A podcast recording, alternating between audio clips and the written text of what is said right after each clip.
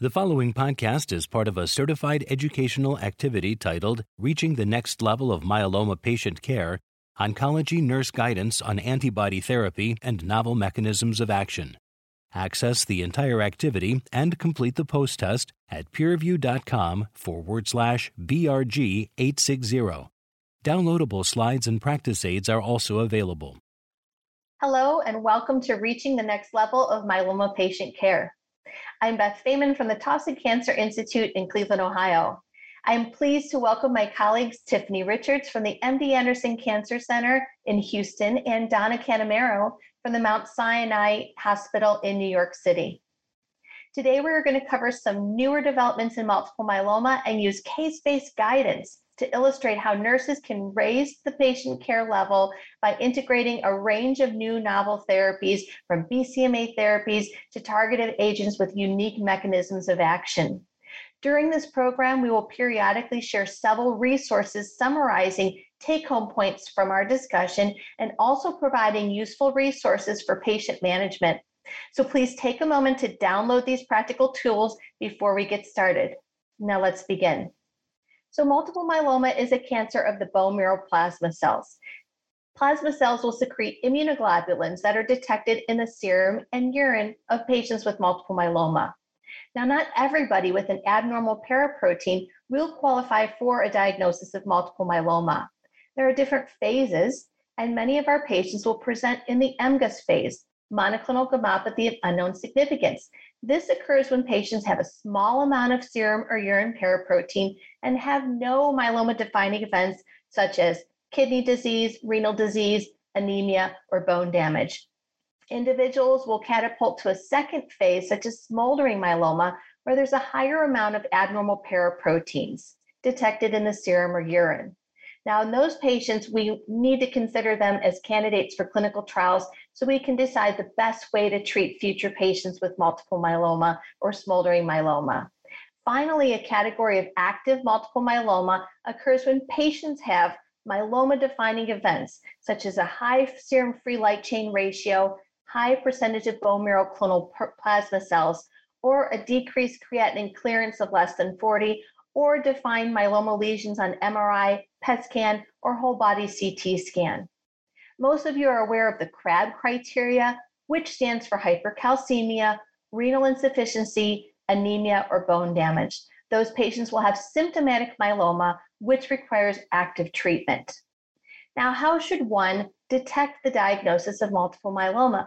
Well, oftentimes patients present with symptoms. However, about 20% of patients will present asymptomatically just on routine exam.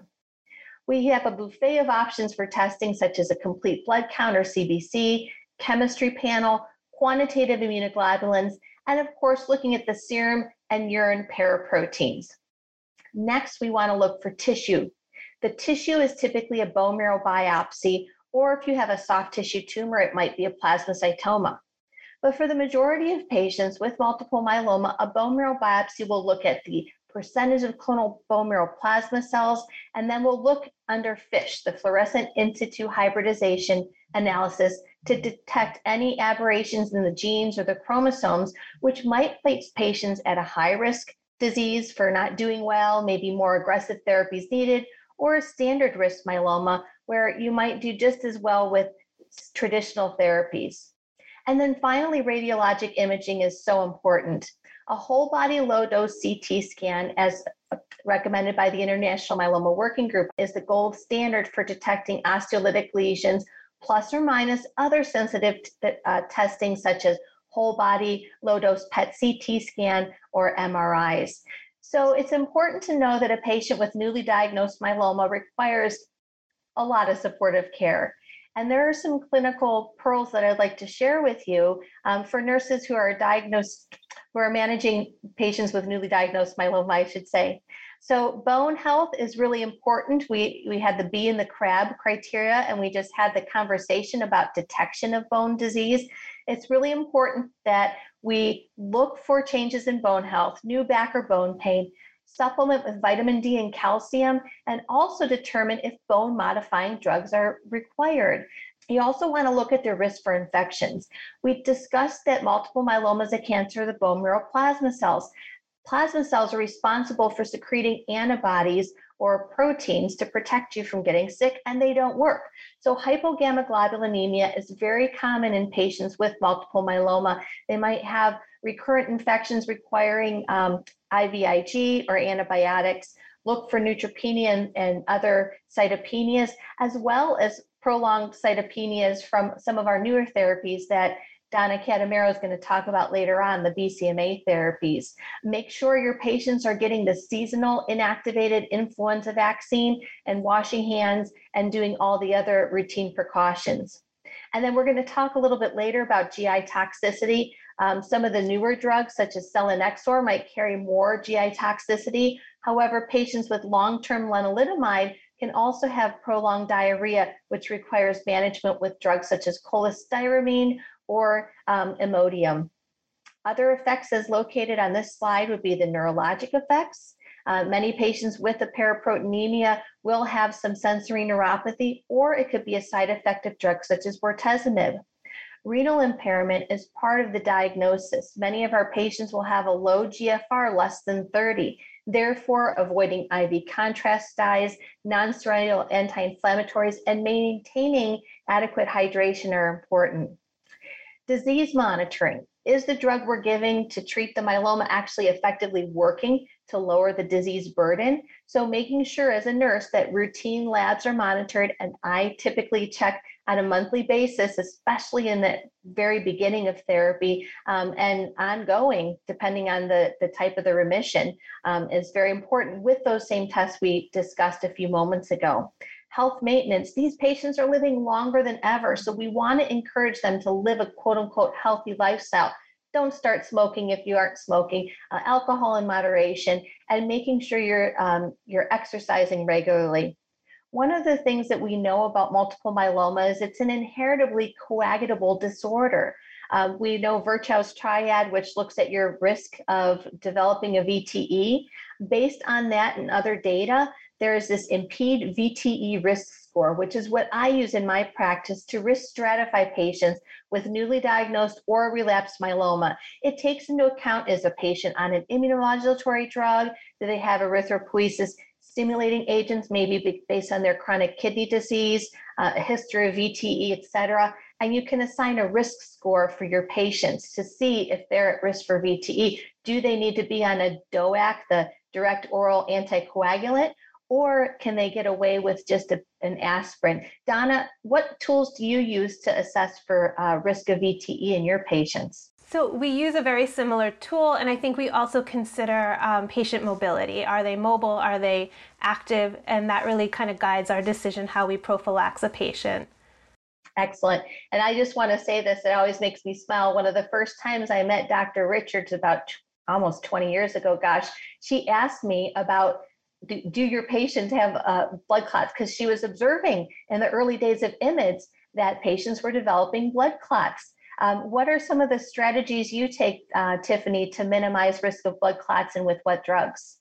Yeah, that's a good um, question. Similar to what Donna had mentioned and you had mentioned, we also take into consideration the patient's frailty um, as well, because if you have somebody who's at risk for falls, then that might guide which way um, we may, may direct what uh, drug we're going to use. Um, and also if they've had prior falls and if they have history of like atrial fibrillation um, as well. So we take those into consideration as well. Absolutely. So if your patient is newly diagnosed with multiple myeloma requiring therapy, we always recommend clinical trials because we haven't gotten to the point where we have so many drugs available without clinical trials, but not everybody is a candidate for clinical trials. Therefore, the National Cancer Comprehensive um, Guidelines recommend if you're a candidate for stem cell transplant, maybe a three drug regimen with bortezomib, lenalidomide, and dexamethasone is right for you. Um, also, other recommended would be carfilzomib um, containing regimens or daratumumab containing regimens.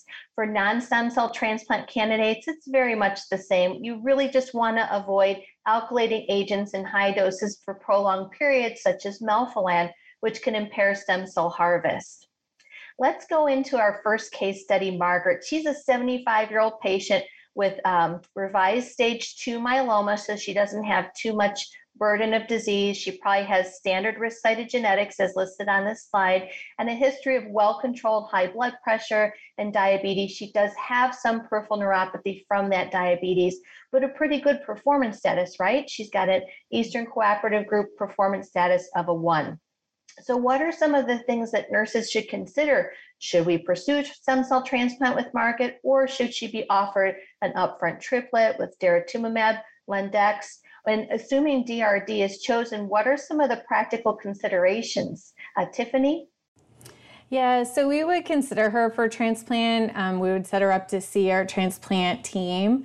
Um, but given her neuropathy that she already has, we may elect to proceed with uh, DRD just because we want to try and mitigate any further risk um, of her developing any worsening neuropathy. Got it. Tiffany, why don't you talk to us about some of the principles of nursing care in newly diagnosed myeloma patients? So, with the uh, anti CD38 antibodies, we have both sub Q as well as IV um, administration options. Um, all the uh, regimens require a post um, infusion observation time. So, it's generally three hours for subcutaneous daratumumab. Um, whereas it's going to be about six hours if they're getting it IV. It's going to be given over a prolonged period of time. It can cause some hypogammaglobulinemia, so particularly in patients who have a history of frequent infections, you may want to consider starting IVIG. It's also important that you screen for hepatitis B core antibody, and if positive, then the patient may need to be placed on prophylaxis if uh, required. It's also important that your blood bank is notified that the patient is going on an anti CD38 antibody just because on the surface of red blood cells, CD38 is mildly expressed, and so the drug can bind to that and then make it difficult to do type in type uh, and cross matching. And so you also can order a molecular phenotype testing prior to starting. So that way, the blood bank has that on hand, and it can sometimes make it easier to uh, do the type and cross matching um, post infusion. The other um, things to be taking into consideration with anti CD38 antibodies um, one is they're extremely well tolerated, very minimal side effects. Um, we can see the infusion related reactions, although with subcutaneous daratumumab, we don't really see that. Um, whether you're using daratumumab or isatuximab, you're going to want to make sure that you're pre-medicating patients with, with acetaminophen, diphenhydramine, dexamethasone, as well as montelukast. We can see cytopenias, particularly when they're being combined with other agents, in particular the um, IMiDs. You want to make sure that you consider prophylactic IVIG, as I mentioned previously, just because they can develop um, hypogammaglobulinemia. The other thing to take into consideration is if your patients are receiving the COVID vaccines, is to make sure that they realize that they still really need to make uh, sure that they're adhering to um, COVID precautions. Just because we know that patients who are on the CD38 antibodies are not going to build up the same immune response to their vaccines. Uh, so that's really important. Um, Donna, uh, any other considerations that you would take into consideration? Yes, um, so I just want to stress infection prevention. So we do see a higher incidence of infections, especially um, with combination therapies. So and we see both viral and bacterial infections. So just really to be mindful, educating patients on infection precautions. And Beth, what about you? No, I, I agree with all the above points. I think infection pre- prevention is so important. Uh, we have been giving our patients um, Evusheld, which is a pre-exposure prophylaxis for some of our patients in daratumumab or who have received solid organ transplant um, as an added layer, and that data still continues to fluctuate, so I hesitate to actually mention that, but it is something that we do in our practice. So, um, with that, I'd like to move on and talk about um, what about your patients that relapse? You know, one to three prior therapies. A lot of times it's mixing and matching the same, you know, three or four drug regimen, and I take into account in my practice the risk of the disease. So I might be a little bit slower to layer on uh, different drugs and sequence them differently, such as going from, you know, bortezomib Lendex, and then a pomalidomide based regimen. And there are so many different algorithms out there um, that we have to individualize that approach. And I'm going to do another plug for clinical trials because uh, those are very uh, good ways of finding out what drugs to use. But again, mixing and matching the different drugs. Let's look at some of the data to support the use of different drugs in relapse refractory myeloma. Um, so some preferred antibody-based regimens include daratumumab and isatuximab, both anti-CD38 monoclonal antibodies, and both of them have clinical studies in combination with either carfilzomib dexamethasone or pomalidomide dexamethasone in the CANDOR and the Apollo trials and so what we're seeing is pretty impressive progression-free survivals in patients with previously treated multiple myeloma. Um, as and so the overall survival it takes many many years to find out. So we don't have that data for these studies. Um, but the carfilzomib containing regimens um, are pretty good, especially in combination with um, patients with high risk disease. Um, and then when you look at the ICARIA and the IKEMA trials, um, the use of the antibody triplets also um, shows um, good evidence with the ISA PomDex versus PomDex um, in the ICARIA and then the ISA KD. Um, so proteasome inhibitor being the car- carfilzomib versus the immunomodulatory drug. So again, mixing and matching different triplets in relapse disease is what's recommended. In terms of phase three evidence to support novel mechanisms of action, and we have a drug called selinexor. Selinexor is an oral inhibitor of nuclear export protein, which was recently approved in combination with bortezomib and dexamethasone. Now, Tiffany is going to talk in a few moments about side effect prevention with that. But when we used the, the drug in um, just in combination with dexamethasone, there was a 26 uh, percent response rate in penta-refractory patients. Now moving it earlier, not only do you have less GI toxicity, but you also have better response rates um, uh, with the selinexor 13.93 months versus 9.46 months. So again, that's FDA approved. Um, so what are some of the basic principles of therapy? If you're a nurse or a provider uh, taking care of patients with multiple myeloma, how do you decide from all these drugs what to use? Well, we take into account the timing of the re- relapse and the response to prior therapy. What are the side effects? Do they have leftover peripheral neuropathy? How aggressive is the relapse? Do they have hypercalcemia and new um, new uh, symptomatic lesions that need radiated? Um, and what is their performance status? Uh, Tiffany mentioned before she takes into account fitness in many cases with risk stratifying, and, and that's the same kind of uh, idea when you're looking at the patient's uh, next therapy. So always consider the comorbidities, frailty, and convenience, and we balance that against patient preference through shared decision making, which is discussing what the drugs are available and what the risks and benefits and the patients and caregivers um, desires are as well. So we have some contrasting cases. I'd like to talk about a 66 year old patient with uh, stage two myeloma versus a 70 year old patient. Um, and then we're going to just discuss this briefly. Uh, so let's consider that 66 year old who good performance status had a uh, combination therapy with lenalidomide, bortezomib, and dexamethasone, went on to stem cell transplant, had nice remission for four years with lenalidomide. Um, another patient might be very uh, similar in disease presentation, a little bit older, subsequent uh, maintenance and that at progression, however, went on the Darapomdex. And then after one and a half years, uh, carfilzomib, cyclophosphamide, and dexamethasone. And then unfortunately, those remissions and relapses in this patient are a little bit more rapid. Um, so what are some of the clinical decisions that you would take into account? Uh, let's go back to Donna for a moment. We have somebody that's starting to rapidly progress with short remissions, what would you be considering as their next therapy and how?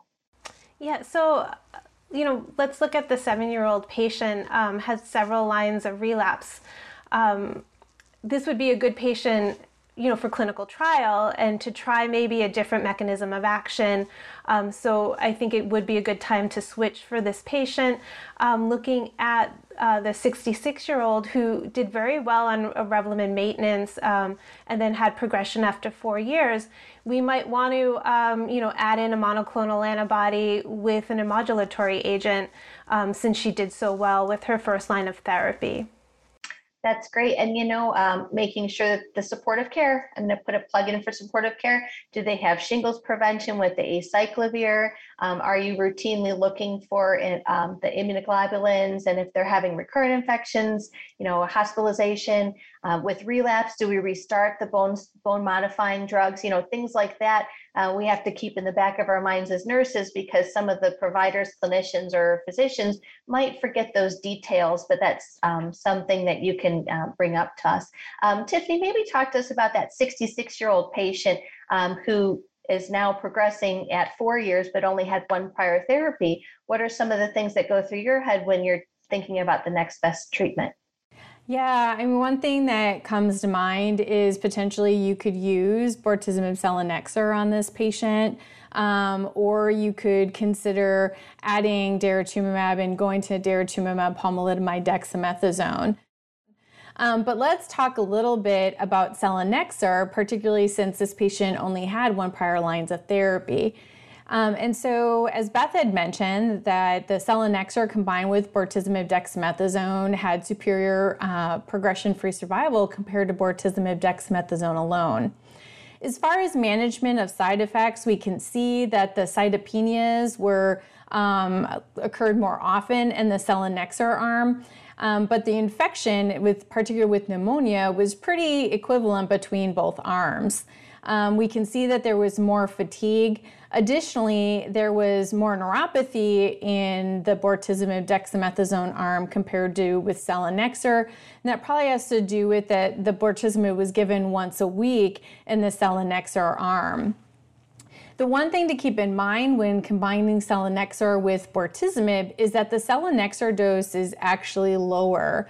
Um, it's only 100 milligrams once a week. Um, and so generally the adverse events are much more manageable compared with just using selinexor and dexamethasone.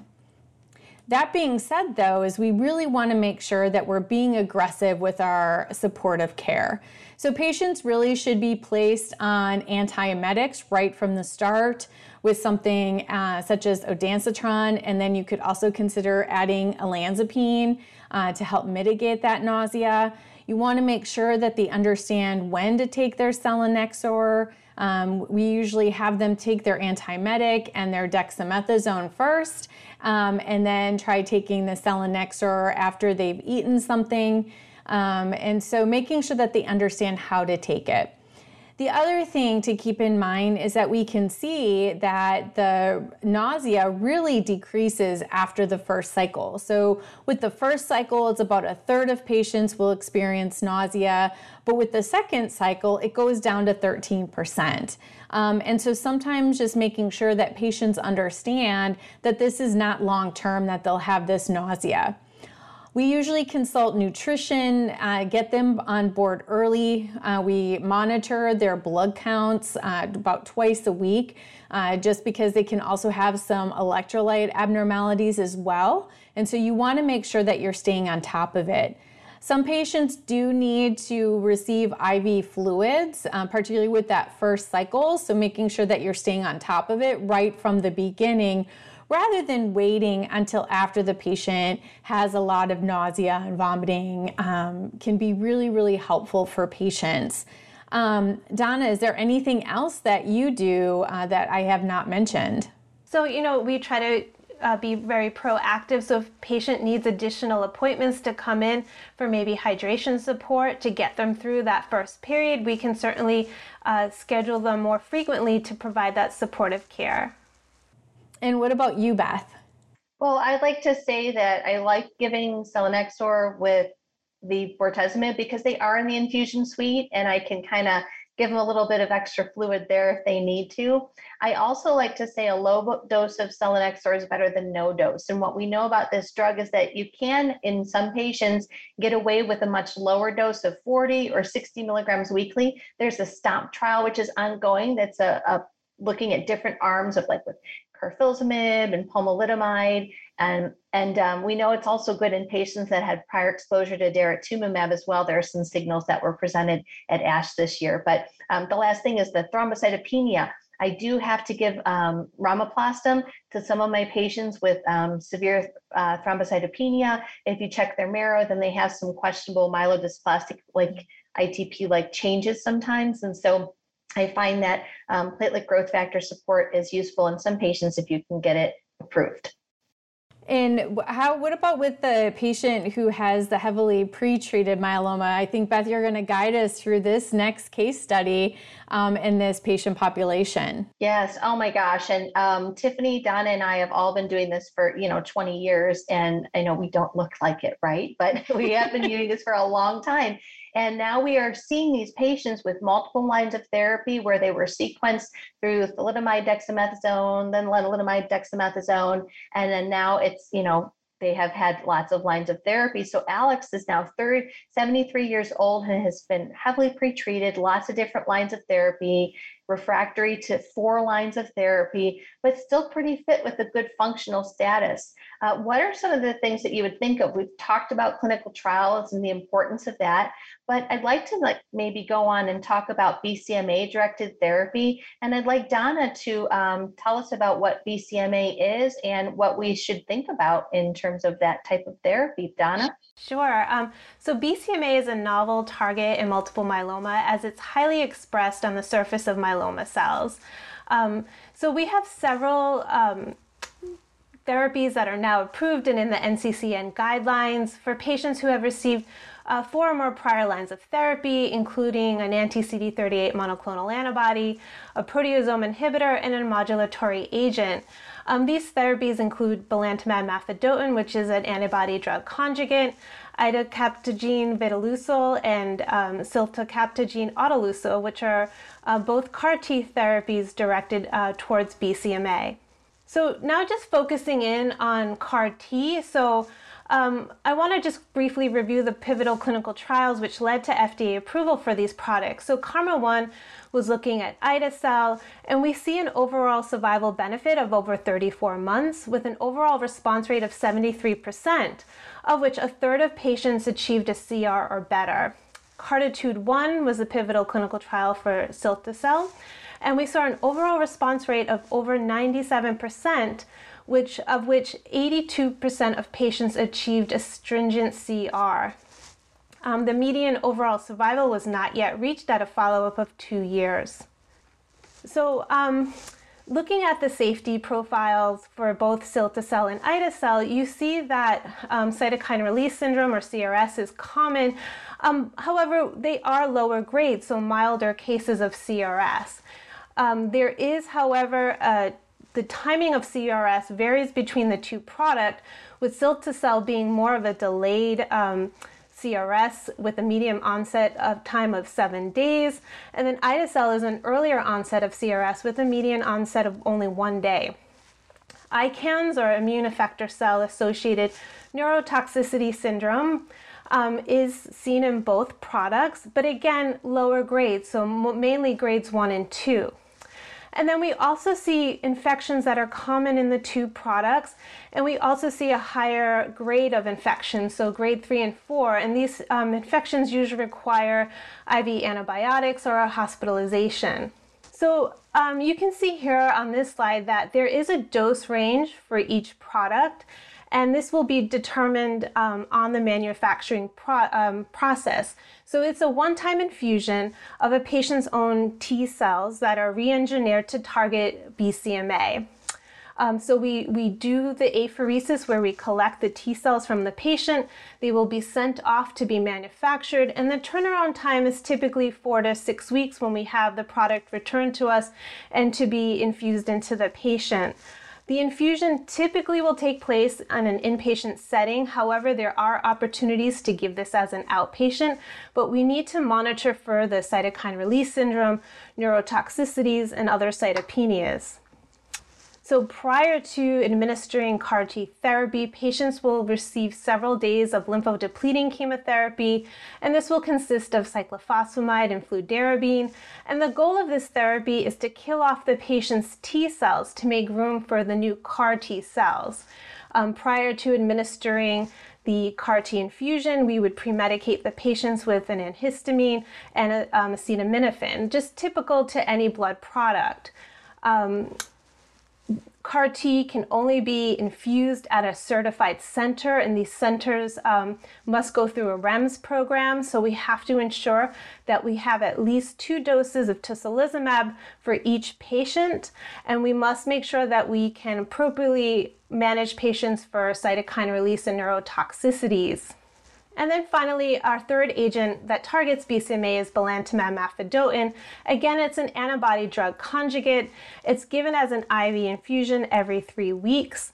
The more, most common um, side effects are ocular events, so therefore we must make sure that patients do obtain an ophthalmic exam prior to dosing, and we must monitor for any ocular events, um, decreased visual acuity, ocular symptoms such as dry or scratchy eyes. And most of these events will occur during the first two cycles. And how we mitigate this is we um, we will dose hold and dose reduce. And we see that we can manage these toxicities quite well by doing this without um, interfering with the efficacy of the drug. Um, also, just keep in mind this is a monoclonal antibody, so there is a risk for infusion related reactions, but we won't pre medicate patients unless they have a reaction, and then moving forward, we keep those pre medications on board. And Beth, I'm going to throw it to you. Well, thank you for throwing this to me because that means we're almost finished, right? And I think uh, this has been such a great interactive discussion. I'm going to put my two cents in on uh, the BCMA therapies. I think belantamab mafodotin is a great off-the-shelf therapy. We use regular eye drops around the clock every, um, you know, four times a day. And the company actually has a program to provide uh, free eye drops to patients. Um, they can't wear contact lenses, they can't drive, so we have to sometimes look for resources. But for our patients that are rapidly progressing and we can't wait and we want a BCMA therapy, that's something that I like to go to. Can I go to Tiffany and say, you know, what are some of your pearls for BCMA therapy? Yeah, I think, you know, getting patients on the list to receive CAR T cell therapy is important. Um, I think, you know, in looking for clinical trials for um, the CAR T cell engagers will also is also really important when we're thinking about anti-BCMA tar- therapies. So I think one other consideration when we're talking about BCMA targeted therapies are the uh, bispecifics. Uh, clinical trials such as with teclistamab or Regeneron uh, 5458 are considerations as well. Uh, Donna, what are your thoughts? So I think the BCMA data is very encouraging, and we haven't seen responses like this in patients that have been so heavily pretreated.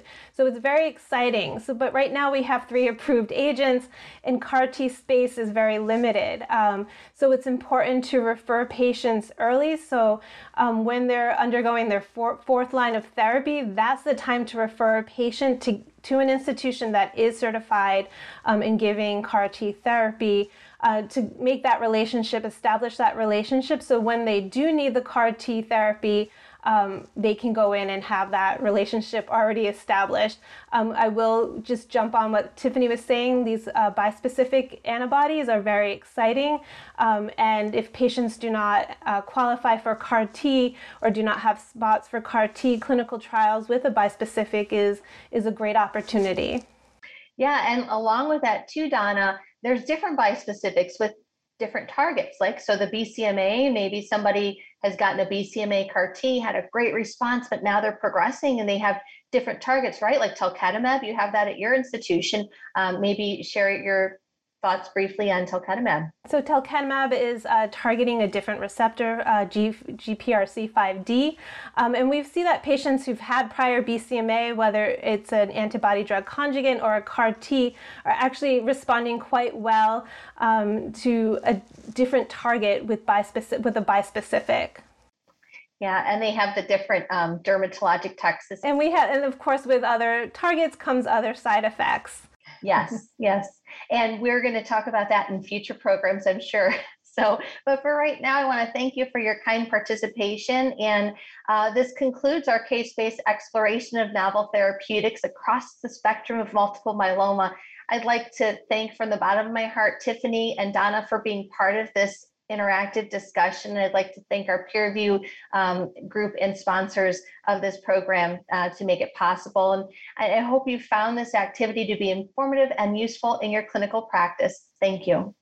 This activity is certified by PVI, PeerView Institute for Medical Education. Remember to download the slides and practice aids. Thank you for listening. Download materials and complete the post test for instant credit at peerview.com forward slash BRG 860. This activity is supported by an educational grant from Janssen Biotech Incorporated, administered by Janssen Scientific Affairs LLC and Karyopharm Therapeutics.